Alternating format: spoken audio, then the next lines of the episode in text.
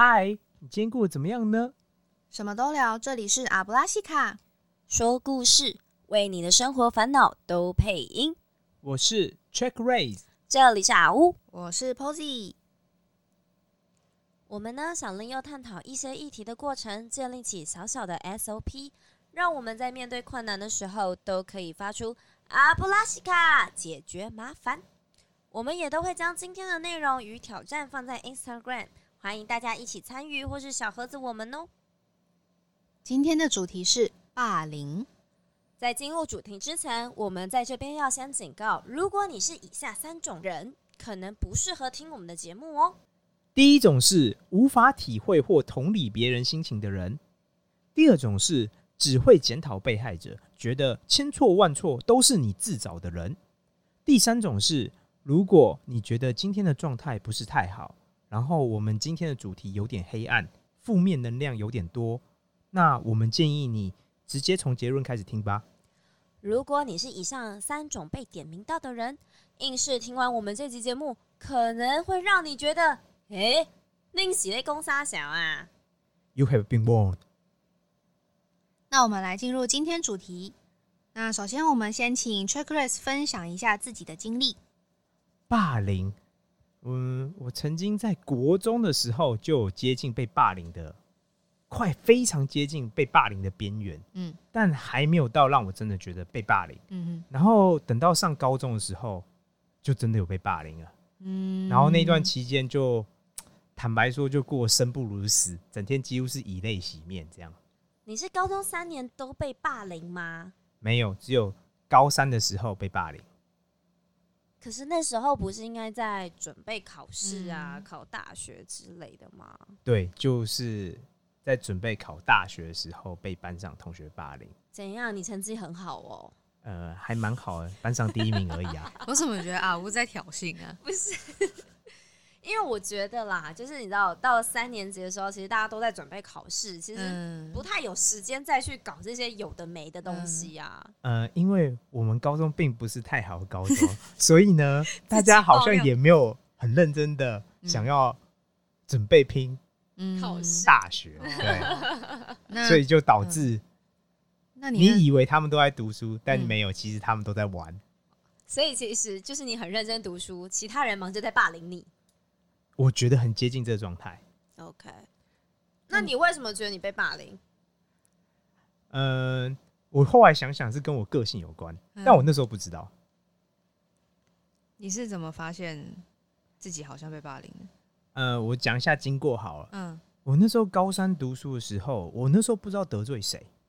我有一次被叫去讲台黑板上写写某道算术题目，嗯班上同学就在那边捉弄我什么的之类的，什么丢粉笔啊，然后发出噪音。那时候我在台上解题，老师出题目，然后给随机挑同学上来解。在老师面前这样人吗？对然后呢，我解到一半，就有人丢我粉笔，我就大喊一声：“哦，很烦呢、有完没完呐、嗯结果呢，霸凌我的主要那个同学，他看到我有这种反应之后，只要后来我一上台，他就开始发出“哦”声音。什么鬼啊？然后那时候哦真的，是小屁孩，然后呢？全班开始就发生共鸣，就是原本只有他一个人这样喊，嗯。后来变成只要我上台，全班就会一起发出“哦”这样的声音，然后演变成更严重，就是没有，我甚至没有上台，我只我坐在台下，嗯。然后只要被点到名啊，哦他们就一直发出这样的声音。后来变成每节课都发出这种声音，然后甚至严重到老师都觉得很奇怪，不知道你们在干嘛。还有隔壁班别的同学跑来看我们班发生什么事情。啊！这么严重？然后老师都没有就是制止或者什么吗？因为在上课哎、当时只有一个老师有制止说你们不应该这样做，然后其他老师有点像是说，呃，我不知道为什么发生这件事情，然后好像我也不太能做，他就只说啊，你们不要这样啦什么。然后因为高中同学都我是男生班，嗯然后同学都超屁的，所以嗯基本上也没有人鸟老师这样。那你那时候会不会害怕上课的时候被点名？那时候应该很连去学校都不想吧？对啊，因为我每天去嗯学校，每一节课压力都很大，嗯因为那是一种全班对你的有一种恶意。我觉得当时有点状况是，有些我的自己的好朋友，他们就算他们不认同，嗯但是那是一个班上集体的行为，嗯他们也没有办法阻止其他人做这件事情。所以那时候几乎每节课我都会听到所谓的共鸣。而且他们如果不一起，是不是也会，他们也会被霸凌吧？不知道，但我后来想想，因为我是一个 easy target，我是一个嗯相对容易更更好对付的目标。嗯，对，呃然后我那时候觉得非常痛苦，因为每节上课，然后你就会觉得班上同学又在共鸣你啊，嗯，而且那个时间很长哦，甚至后来变成，比如说一天有八节课，嗯。每节课都来一次或两次，所以哦可能不止一次。然后你的心情就一直处在一种，你不知道什么时候会发生啊？对。然后因为它发生的时候就是针对你嘛，嗯。你就会觉得有点像无地自容，觉得嗯。好像这整个世界都在对抗你一样。嗯，而且那时候才高中，所以其实是对，压力很大，嗯，然后我那时候整天上课，心情一来非常紧绷，嗯。然后二来心情很差，嗯。因为你看到别人这样针对你，这样做的攻击，嗯，然后你没有什么有效的方法去对抗他们，嗯。所以那时候真的整天哇，心情都非常糟一整天。你也没有跟那个带头开始共鸣的那个人，你也不知道你为什么惹到他，是是这样吗？对，其实我到现在都觉得，我不知道为什么惹到他。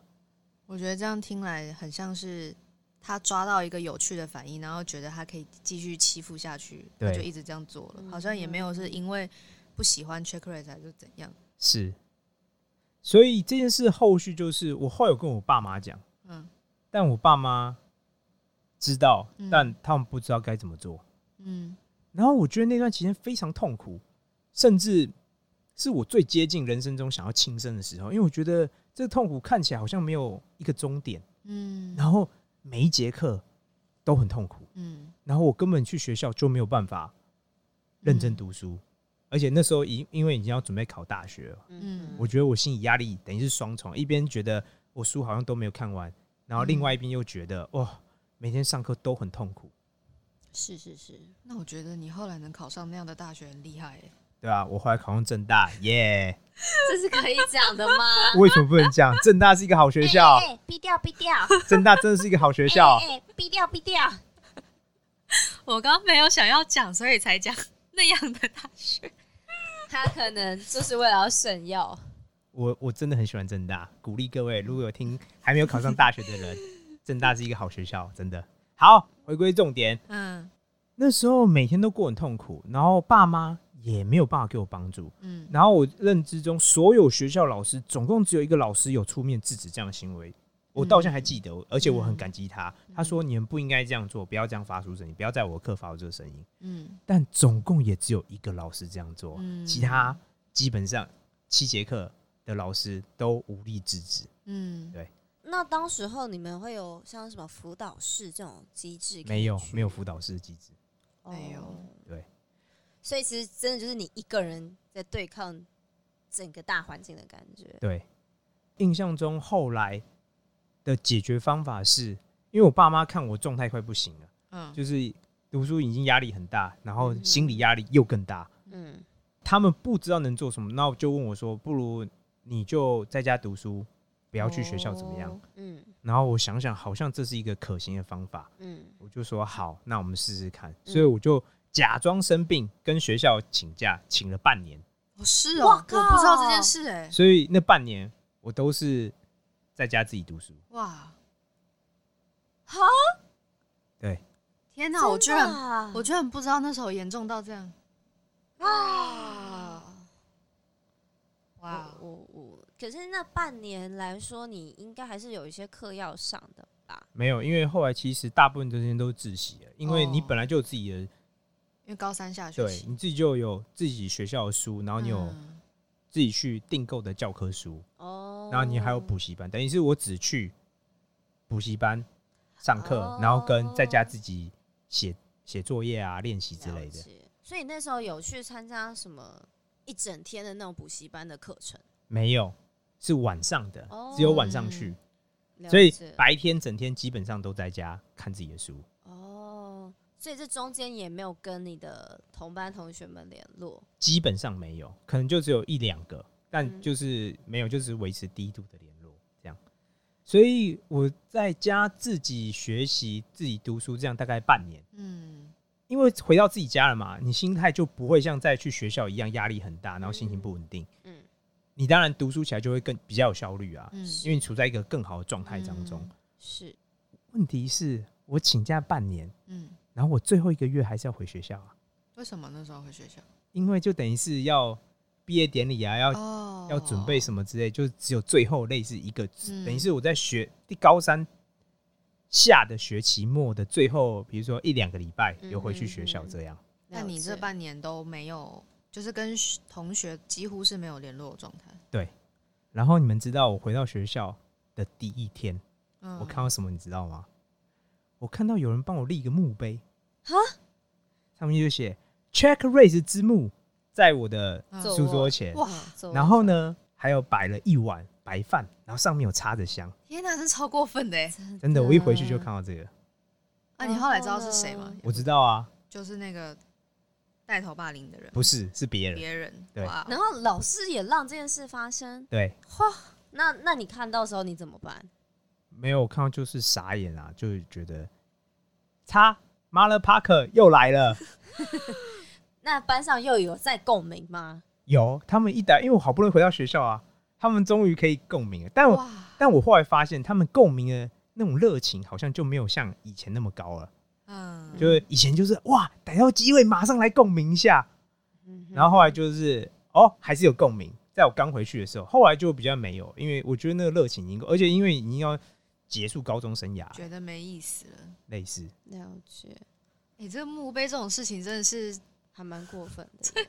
那后来，呃，你后来怎么跟从这件事情走出来？因为它一定影响你很多啊。对。我后来觉得这件事情带给我生命中非常重大的影响，是第一个，我当时非常恨这些人，嗯超级恨。我嗯觉得，我当时认真的想，我觉得我现在只是没有能力，嗯。等到我将来有能力，我觉得我应该要让你曾经为你做过的行为付出代价，嗯。嗯哼，嗯。这是第一个。嗯。第二个就是，我觉得我有深刻检讨我自己。我觉得，因为高中、国中的时候末期就已经，国中的时候已经有点接近被霸凌状态，嗯，但还没有很明显。然后高一就已经有出现，然后高一分一次班，嗯。在霸凌好像快出现的时候就先分一次班班，嗯嗯高二没事，高三就被霸凌。嗯，嗯，然后我后来有很认真去我我问一下，高二到高三还会分班吗？不会，没有看学校制度，哦，好，所以我们学校当时是高一男女合班，嗯。升高二分班，嗯。然后分班都是变男生班。这样。嗯。嗯，OK，然后第二，我嗯。刚才就说，嗯。我就是检讨自己，嗯嗯。就是说我希望我在高中被霸凌的时候，我学到一些经验，然后我希望我在大学的时候不要再犯了。我希望我大学这种事情不要再发生。嗯，对，那你那时候学到的经验是，其实第一个是我不知道这件事为什么会发生，嗯是，当然我个人非常不喜欢，也不愿意它发生。嗯哼，但是我当时给我自己下一个誓言，嗯那个誓言是说，呃，我希望从今天开始，我心态会越来越强大。嗯以前会伤害我的，我希望等我能力越来越强，越来越有智慧跟手腕的时候，这些过往会伤害我的东西，它在以后不会伤害我。嗯这是第一个。嗯哼然后第二个是，我希望知道为什么，就是我的行为当中有没有可以改进的地方。我不能改变他们嘛，嗯但我可以改变我自己啊。嗯所以我有很认真去检讨，说我哪些地方可以做更好，嗯嗯不要让这种事情发生。嗯，对，然后他就大幅度的改变了我的整个心态。所以嗯我上大学之后，基本上我没有被霸凌，而且我没有跟任何人吵过架。嗯，对嗯，那阿乌呢？阿呜，呃，我自己被霸凌的经验也是发生在求学阶段。但我在更早一点，我是发生在国中的时候。最早的时候是国中的时候，嗯嗯嗯嗯嗯。嗯然后呃呃，那时候国二的时候都有格宿露营，嗯，然后我记得我那时候好像就是类似是一个嗯、呃班长或者是就是一个班带的概念。对，嗯然后格宿露营的时候还好好的，我还记得我喊到就是太太兴奋，所以喊到扫霞。结果格宿露营回来之后，我就发现我那个最好的朋友突然不理我了，嗯然后我也不知道发生什么事。嗯，OK，然后再隔一天，全班都不理我了。哇哦，这速度好快，对，然后边缘人到不行。真的，然后我就看到，哎、我那个好朋友有跟大家在窃窃私语。嗯，可是我想要过去听的时候，他们就会就散开。对对对，像摩西分红海的概这念。所谓的好朋友一定讲了不少你的对，好人好事，可能是。然后，但是我我怎么想，我都不知道发生什么事情。嗯那因为格因为你太可爱了，可爱怪。谢谢谢谢。然后因为格苏露营在就国二下学期，所以其实马上就是要升国三，也是要准备考试。对嗯然后好，我到那时候都还是不知道发生什么事。然后我发现大家都不太敢过来跟我讲话，嗯然后会唯一就是我讲话会有人搭话的的人，是我们班上原本被霸凌的，就原本的边缘人，就是原本大家都会说，嗯，他们很奇怪啊什么，嗯就原本你知道会讲嗯他们坏话的那些人，嗯他们才会理我。对，然后，于是呢，那时候还是会有一些要分组，那时候呃分组的行动啊，跟报告什么的，所以我就自然而然的就去跟边缘人们一组。嗯那我在那时候，好惨哦。我才发现，我觉得边缘人的人其实都蛮好的，嗯因为我觉得，呃，你在进入一个群体的时候，当有人在讨厌他们的时候，你也不知道为什么，但你就是会自然不想被讨厌，所以你就会就是也跟着讨厌那群人。对对，然后我那时候才，我觉得凭良心讲，这也是我觉得我不好的地方，就是我觉得我是到了国中三年的最后时候，我才因为自己也被，嗯也被霸凌病对然后我才体会。我才真正去了解那些原本边缘人，他们其实并不坏，或是他们其实并没有做什么事情。是对好，然后我那时候就跟边缘人们一起念书，跟一起行动。对，然后，但因为其实到了国三嘛，大部分时间其实就只是上课考试。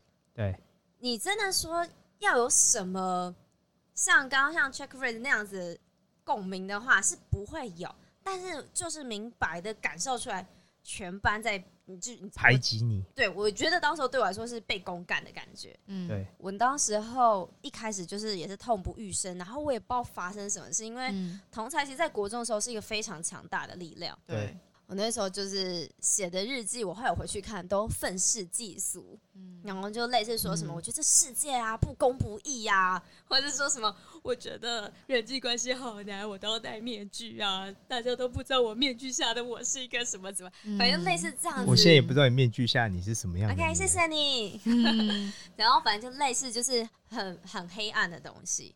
嗯、这样的情形大概发生了有呃半年左右。OK，好，那基本上这时候我都是一个人来往。对。有一天，然后我去上了厕所，然后要回教室的时候，对，因为我很害怕被人家攻击，或者是嗯你知道，就是可能国中生的时候会这样故意撞你，或说“哎、嗯。你干嘛撞我”之类的。嗯。我就是不想跟人家再起冲突，所以我就走在很靠边边的地方。嗯然后那时候是夏天吧，所，以就是太阳很大，所以大家都不想要就是晒到太阳，所以会走靠近对嗯教室的那一侧里面。嗯我就是怕挤到人，所以我就站在很外侧，嗯我就沿着那个墙壁走。结果围墙的那个方向就走一走的时候，突然那个太阳光就这样洒下来，洒在嗯我脸上。嗯对我在那个时候突然觉得，哇哦，我觉得很幸福。嗯这么幸福，对，就是我觉得在那个当下的时候，我觉得突然有一种跟自己和解的感受。就是嗯，我觉得在那之前，我都是处于一个我是被害者，自怨自艾，对，然后觉得大家对我很不公平。嗯，可是，在那个当下的时候，我突然觉得，我一直看着我得不到的东西，我当然会觉得我很可怜。可是我却没有去嗯看，我其你实已经得到的东西，或对是我所拥有的其他东西，嗯，那其实也很多，只是我以前都没有看到。嗯对然后我那当下，我觉得有一种豁然开朗的感觉。嗯对那当然，回到班上的时候，还是会觉得，乌云笼罩，对对对对对。但是我觉得那时候开始，心态真的就有差了，嗯就是我不会再执着说为什么我没有办法被大家认同。嗯嗯嗯那问一下，那你当时你的爸妈跟老师他们知道吗？那他们有什么反应吗？我觉得当时候有一个还蛮有趣的事情是，好，我先讲同学们好了，嗯。嗯，因为我其实那时候跟蛮多人的关系都很不错，对。嗯。所以他们都会用一种表面上大家公干我，对嗯，然后私底下跟你说啊，其实我对你还是不错的。私底下时候会趁其他人没看见的时候，分别的过来，就说啊，你最近还好吗？哎、我这边有什么东西可以给你？可是当如果是一个群体公众面前的时候，大家都不讲话，嗯，然后会跟着一起就是，哎，什么就类似这样表态。酸言酸语。对对对对对，可是他们会私底下说，哎、我跟你说啊，我我其实我也不愿意这样做，但是哎，我就也没办法。我国中生就这么的虚伪，人在江湖，身不由己天呀、哪然后我那时候只觉得，为什么大家要这样啊？嗯对对对对，我就觉得很很奇怪。好，然后回头讲给讲的是老师当时候不知道，嗯所有老师都不知道吗？还是只有班导师不知道？全部都不知道。我觉得他们嗯、呃他们公干我没有像是对我有像明 Check 显 Race 的这样子的恶意的攻击，对嗯，他们基本上就只是没有人想要跟我一组，对。然后或是有什么事情发生不让我知道，嗯。对。类似这样。然后但他们也不会藏我书包或什么，所以其实、嗯其实我觉得老师们不知道还蛮正常，因为真的看不出来。嗯。对，OK，嗯，父母的部分呢，嗯，我有跟我妈妈提过一点点，因为我以前都会说，哦，我那个好朋友今天又跟我发生什么事，对，突然有一天我就不讲啦，然后我妈就觉得，嗯，怎么了？你是跟你好朋友吵架？然后我就说，哦，我不知道为什么，他突然都不理我。嗯对然后我妈就说，那你就要检讨你自己啊，嗯你做了些什么？你一定有做些什么。天哪不，然怎么会大家都不理你？我好，我的确真的不知道我做了什么，但我当时候，我觉得我我我跟我妈要的并不是她来检讨我，对对，而是我想要就是寻求可能一个安慰或者支持。是嗯，对，然后我就觉得，嗯，你你怎么这样？然后我就也觉得心情很差，嗯对然后我就说，哦，好，那我再看看。但其实状况一点都没有改善，但我从此就再也不跟他们讲说我学校发生什么事情。你就封闭了自己。我当时候就开始养成写日记的习惯。嗯嗯，我在那时候发现写写字这件事情对我来说是一种，呃，像是出口，对会让我比较舒服。是，虽然它可能改变不了什么事情，嗯但就至少我不会积在那边。对这样子。哦，我当时候非常的不开心，嗯所以我后来连国中的毕业纪念册都没有买。哦，哎、然后这么巧啊！我国中毕业纪念册也没买，高中毕业纪念册也没买，差一点就连大学毕业纪念册也没买。哦那我是国中、高中、大学毕业纪念册都没有买。哇，要你这个边缘真边缘到不行哎、天哪！哦然后老师第一次觉得怪怪的时候，是因为我说我不买毕业纪念册，对哦于是老师就那么晚了，老师把我叫去导师办公室说：“你为什么不买毕业纪念册？”然后我就只跟老师说：“我跟大家不是很熟。好委婉哦，真的，老师可能听完之后一头雾水，想说：“靠，不是这小女生在讲什么话？”然后老师说：“你是不是有经济上的困难？”我说：“没有，我觉得我不需要记得他们。”然后老师才发现好像好像，有点怪怪的怪怪然的后。他就说，他就问我说怎么了？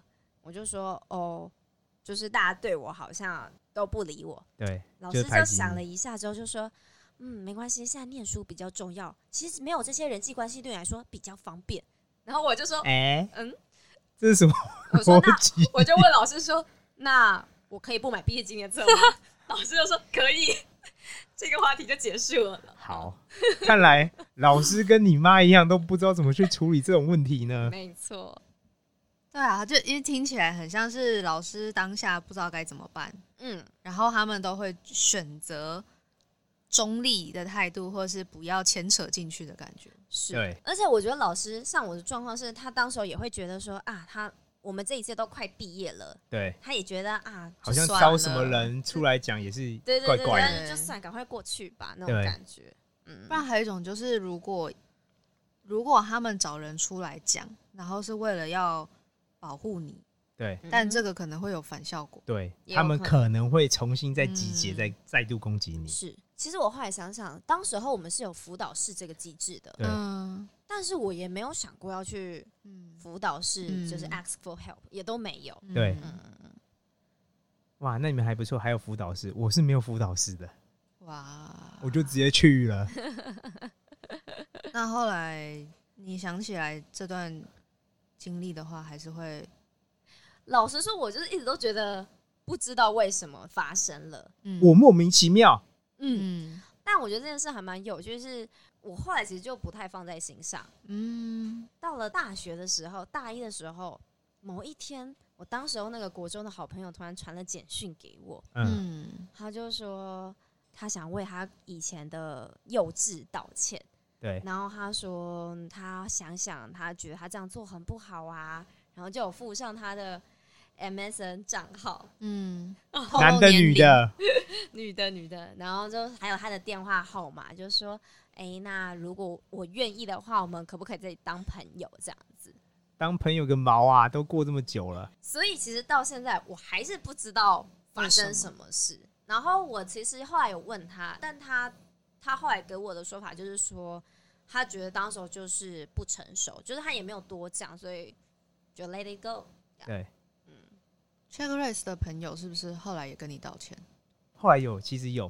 好，嗯这件事情其实有后续。嗯这个后续就是我升大学的时候，我就是说我给自己一个誓言嘛，就是说我要变得更坚强、嗯更勇敢、更有智慧、更有手腕。嗯我希望就是过去的事以前会伤害我，但现在不会伤害我嘛。嗯所以我就很认真做一个自我检讨。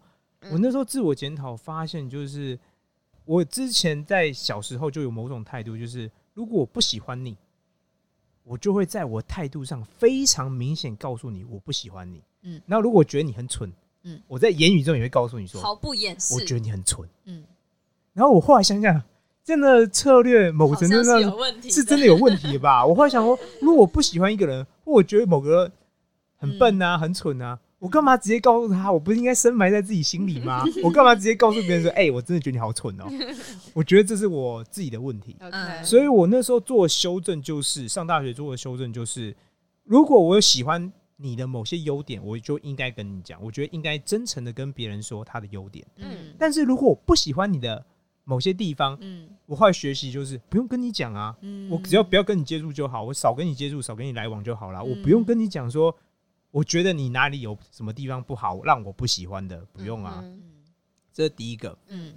第二个是这件事很巧，就是我国中的同学，一个很要好的朋友，嗯。他后来考上大学的时候，跟霸凌我的那个人，嗯，他们考在同一个大学，哇，同一个班。世界 Oh 真小，God。最好朋友跟我说，哦，他上了某个大学的某个系，我想说，嗯，这跟当时霸凌我的人考上同一个系，他们一定是同学。嗯然后我就没有讲话。嗯嗯然后结果，因为我们是很要好朋友嘛，嗯他过半年，有一天突然跟我说：“哎、c h e c k Race，你的那个高中同学跟我嗯同一个班呢、你不知道吗？”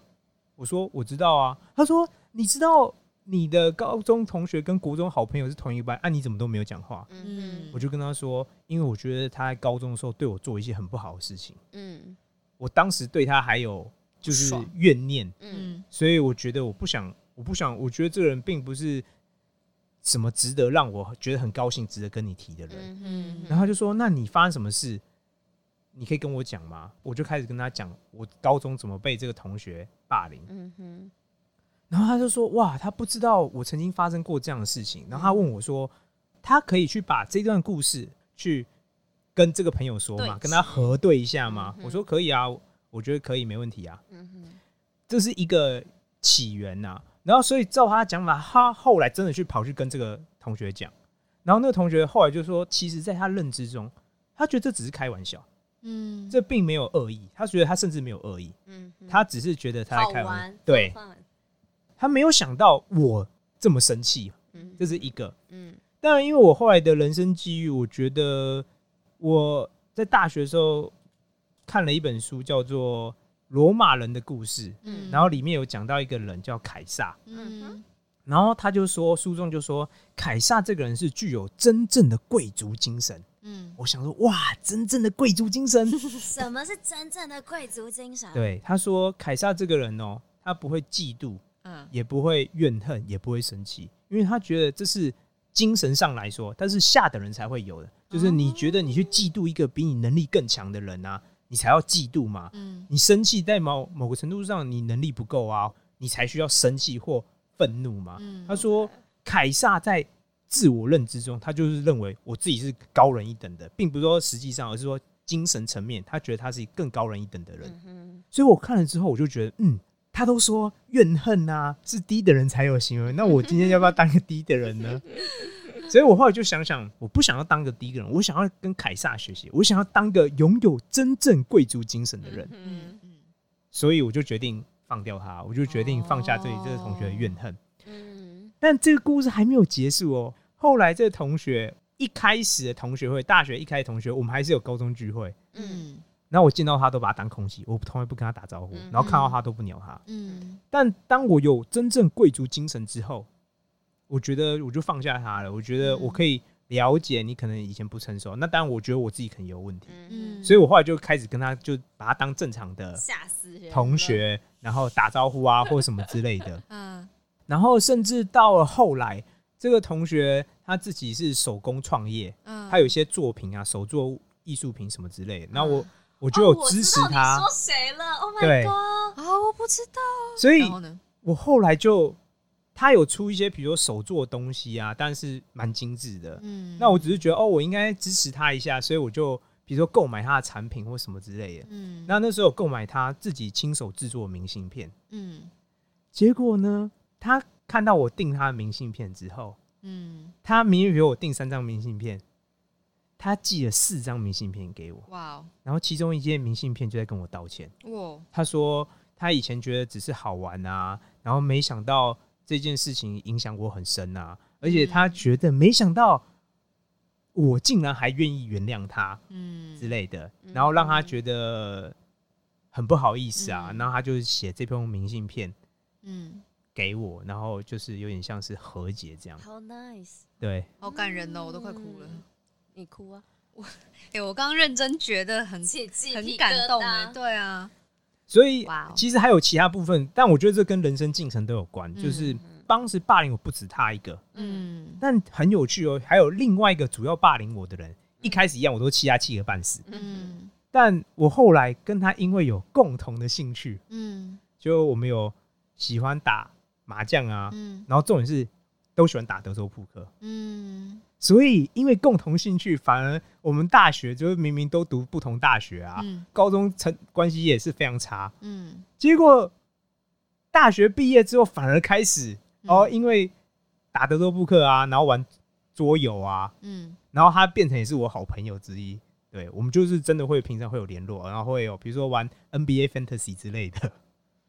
所以我当时跟我最讨厌的两个人，后来某程度上都达成和解。对，这也是我觉得还蛮特别的地方。人际关系真是很奇妙啊。对，以前可能是你的死敌，结果有一天可能就成为你的朋友。嗯，但其实我觉得这都是，不管是对你或者对那两个人来说，其实某程度也都是跟自己和解的一个过程啊。我觉得是啊，嗯对对有种是你你先放下了，就会发现其实大家也都跟着放下。不知道哎、对啊，我真的不知道，我我自己啊，我自己我觉得跟自己你这个，案例是啊，我觉得。对我自己是啊，因为嗯。重点是你自己放下，你对他的态度就不一样，他会感受到你对他的态度不一样。对。对。我觉得你一直也有在联络，也是一件很神秘的事情、哎，对，对啊。哦，其实并不是原本并不是很常联络，但是嗯。哎呦，你喜欢玩这游戏，我也喜欢玩，然后不如我们来讨论一下，说 怎么样可以玩的更好啊？嗯哼哼，因为很少人会愿意在这之后还跟当初霸凌他的人有联络。嗯，甚至是主动联络这件事，是啊，是啊。那很不容易耶。哎，Posy，那你有被霸凌的经验吗？对啊，我在国中的时候有遇到过同班的人被霸凌，嗯，这是我最接近霸。凌这个圈子的经验。那你嗯，当时候他们有要你选边站吗？还是什么？对啊，他们那时候并并没有明显的要每个人选边站。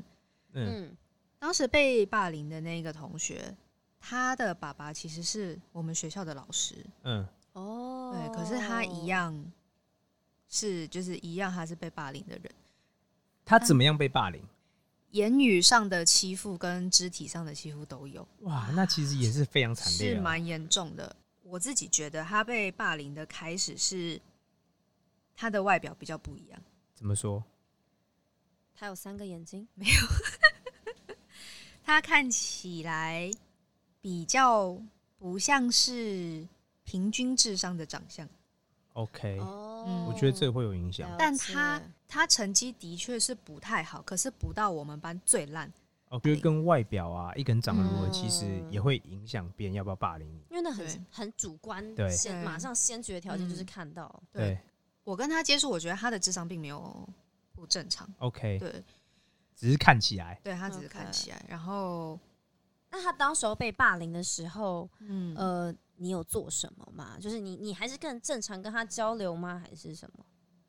我那时候我自己是正常跟他交流，因为其实说实在，因为他他是男生，然后呢，我们在学校的时候其实有的交集并不多，OK，但是在需要有交集的时候，我自己是没有排斥跟他讲话或是跟他接触。嗯但幸运的是，我的同学也没有因此要我选边站。是对没有因此跟着一起霸凌你。对你这家伙竟然不加入我们，嗯就等着被出征吧。幸运的是没有。然后因为我在上课的时候，可能还会跟他讲话啊之类的。然后我的同学跟老师其实也都有看到。对。然后之前他被霸凌的很严重的时候，嗯他的爸爸就是学校老师，嗯曾经也有介入过，对，然后直接来班上找，就是霸凌他儿子的人是谁这样。对结果我不知道中间过程是怎么样，因为那后来那同学就被叫出去嘛。嗯，被毒打一顿，他以后再也不敢 霸凌怎他么。可能？对啊，就就是他回来之后，这样子的情况还是一模一样的持续。嗯 OK，对，那时候觉得有时候家长的介入并不是一件好事。对，因为反而会可能会更挑起说，你拿嗯一个更高的权势来压我，对我就是更要对，让你尝到那个苦果啊。嗯，可是当时我除了跟他有正常的交流之外，我好像也没有办法帮他什么。是了解，他他那个被霸凌时间是整个三年吗？还是没有，他是中间转进来，但我有点哦没有印象他是他是什么时候转进来的。可是解那个学期结束之后，他就又被转走了。OK，嗯好，听起来这是一个好方法。嗯嗯，那你们有没有经历过职场上的霸凌啊我没有，？OK，Posy 呢？我觉得不到霸凌，但是会让人不舒服。什么意思？那位同事他们讲话比较直接，嗯嗯，哼，他的他的借口就是，哎、我讲话比较直接，你不要介意。但你好丑、哦，就是类似这样。他没有真的讲这句，可是他是哦。非常他用直接的来包装自己，对。的无理，嗯，对，他就是直接一刀就直接刺下去这样。所以他就被霸凌了。没有在职场上，可能大家都会是他霸凌他其他人，对哦，大家都会比较含蓄，对。嗯然后比较不会正面的冲突，所以变成他这样子的讲话方式，让他在职场上还可以生存。大家都没有反对他，可是私底下会觉得会互相抱怨他。对一定的啊。嗯，可是表面上大家都没有要排挤他 OK，那一种。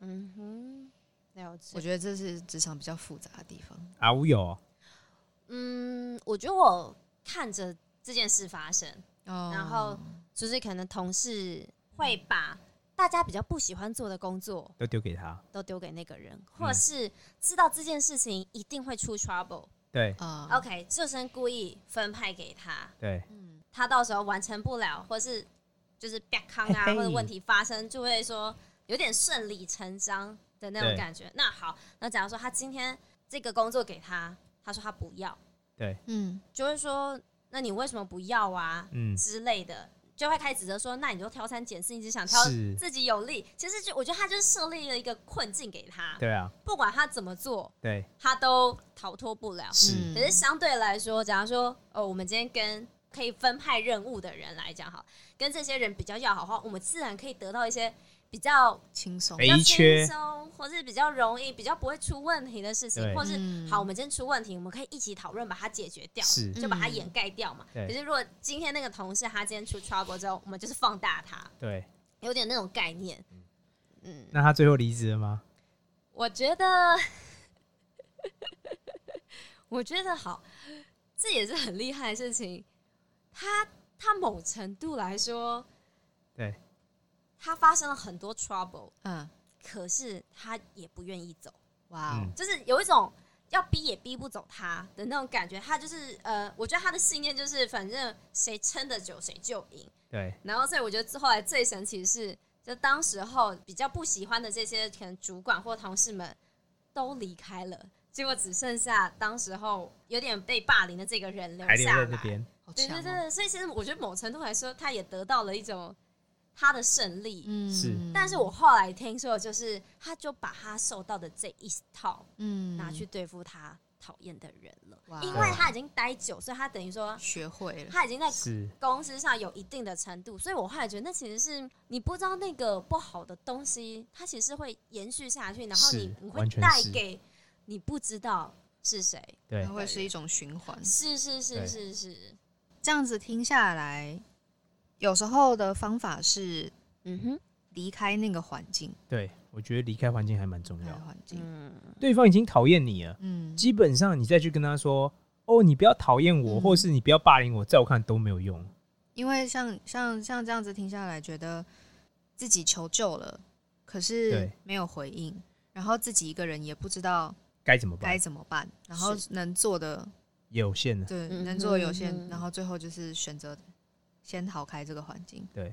而且我觉得有时候我们通常预设爸妈或是老师应该要比我们更有能力，但实物上发现没有，他们其实并不一定更有能力，嗯而且他们可能也没有办法去面对说：“嗯，哦，我的小孩被霸凌，然后我不知道该怎么办。”事实。对，嗯所以我觉得有另外一种，就是说，有些时候我觉得也不是你去求救就有帮助，应该是说你应该跟正确的人求救，因为嗯有些人是有有能力、有办法帮你解决问题的。嗯但我要强调的是，不是所有人嗯都有这个能力，嗯或他都有办法帮你解决。嗯那我觉得你重点是你要找对人，可能是比较重要的。那你们觉得，如果今天被霸凌了，对嗯我们应该怎么做？我觉得像像阿乌那个找到自己能宣泄宣泄的出口，嗯对也是一个方法。我觉得是。嗯哼，当时 Check Race 有类似这样子的方法吗？坦白说，其实没有，嗯但是因为我就帮自己下一个誓言。嗯所以我就说，我觉得我的方法就是说，我就告诉我自己，虽然我现在很痛苦、很难过，而且我不知道为什么发生这件事情，嗯嗯但我总有一天会克服它的，嗯而且我会比现在的我都更加强大。嗯嗯嗯嗯，我现在很难过、很不舒服，嗯我都知道，嗯但当我走过这段路的时候，我就知道我会比我会是一个更好的人了，嗯我会有更有能力，然后我会更有智慧去处理这些事情。嗯哼所以这对我来讲也是一个方法。我觉得这件事影响我很深的其中原因是我后来再也没有遇过类似让我觉得这么难过的事情了。嗯我觉得以后再遇到任何事情，我都会觉得不会啊，这听起来不会有全班一起在那边帮你共鸣来的更难过啊。嗯这是第一个。嗯然后第二个，我觉得我从这件事情就学习到，我觉得人生的命运应该掌握在自己手里，嗯就是我没有办法去控制别人的行为，嗯哼但我可以控制我自己的行为。嗯嗯就是就像我今天一开始的决定是说，哦，我要我超讨厌你们，我总有一天要为你你们为你们自己的行为付出代价，这是我一开始的决定。嗯。可是当我能力提升了，当我境界提升了，我决定当个有用真正贵族精神的人的时候，我决定放下了嘛，我决定好，我决定我不跟你计较，我可以就当做哦，你年少无知，我觉得我可能也年少无知，但你也年少无知，那好，我决定要 move on 了，我不想跟你嗯。就在这边纠结了，所以我后来很认真回想这个 moment 这一段经历，嗯我觉得是第一个是，如果再叫我经历过一次，我如果能改变，我会不会改变它？答案是不会，因为我觉得后来的我就是因为有这一段很痛苦的经历，嗯，然后帮助我成长。嗯但我不是说每一段痛苦经历都帮助你嗯成长，我觉得这是取决于人的他的心念跟态度。嗯但我觉得我自己，因为我信念态度有变强大，嗯所以我就尝试掌握我自己的命运。嗯然后我掌握命运的方法就是，我决定我要怎么去想跟处理这件事情。嗯那它是我任何事情的起源。嗯所以，如果再发生一次，我会不会选择让它发生？我的选择是会，就算是很痛苦，嗯但我还是会让它发生。嗯对因为我觉得好，我觉得我们目前举的都是其实算是后来比较正面的例子嘛。对，嗯那我觉得最糟糕的情况，当然就是他撑不过那时候，他可能选择去用伤害自己的方式。嗯对，如果是这样的状况，我们可以给一些什么引导的方向吗？好，我我会想说，我个人也有一个信念是，我绝对不会因为别人的错误来惩罚我自己。嗯如果我觉得你是用一种不好的态度、不好的方式来对待我，那严格来讲，应该是你要被惩罚，而不是我要被惩罚。嗯那为什么？比如说，你用一种不好的方式、态度来霸凌我，嗯，然后我就决定伤害我自己，在我看来，这是不合逻辑的。嗯就是要也是你被惩罚，而不是我被惩罚。我是我是被害者，我我觉得我不应该被惩罚，嗯对 OK，这是一个。嗯我觉得还有一个是，虽然我们都讲了说求救可能并没有什么用，但我觉得还是不要害怕去跟有求救其实还是有希望啦，因为你并不知道对方是不是刚好嗯就是那个可以拉你一把的人对他搞不好可刚好就是可以拉你一把的啊。所以我觉得不要害怕去求救。是，嗯，而且我想补充一下，我觉得你不是不要求救，你应该求救，但是嗯你要有认知说，第一个，你求救的人他不一定有能力可以帮助你，嗯所以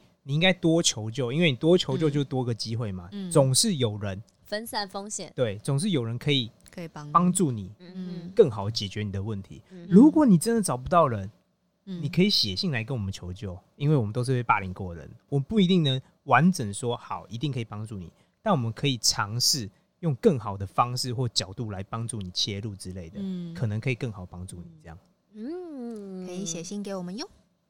让我们总结如何面对霸凌的 SOP。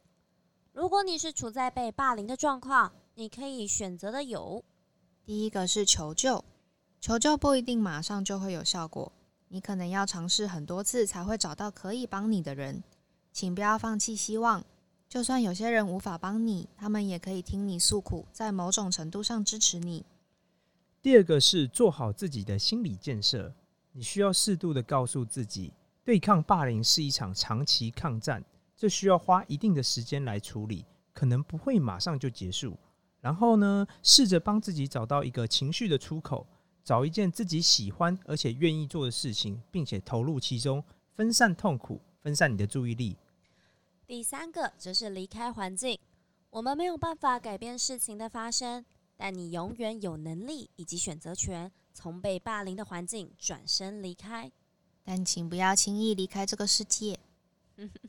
好，那如果状况是当你旁观霸凌的发生时候，你能做的事情有：给予支持与帮助，主动伸出援手也是一种选择，即使只是倾听，也可以让被霸凌者感受到自己被重视。第二个是，当你知道或注意到有霸凌事件发生时，在能保护好自己安全的前提之下，试着留心被霸凌的人他的状态。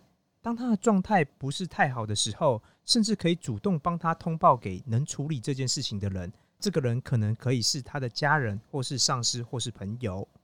最后挑战，找一个能让自己放松的事情。为自己在奔波的日常生活之中找到出口。要记得是合法的哟。例如我在心情低落的时候，会看综艺节目或是轻松的影集。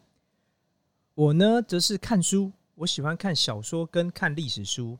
看书的当下，我会有种抽离自身的感觉，让自己的思绪转移到别的地方。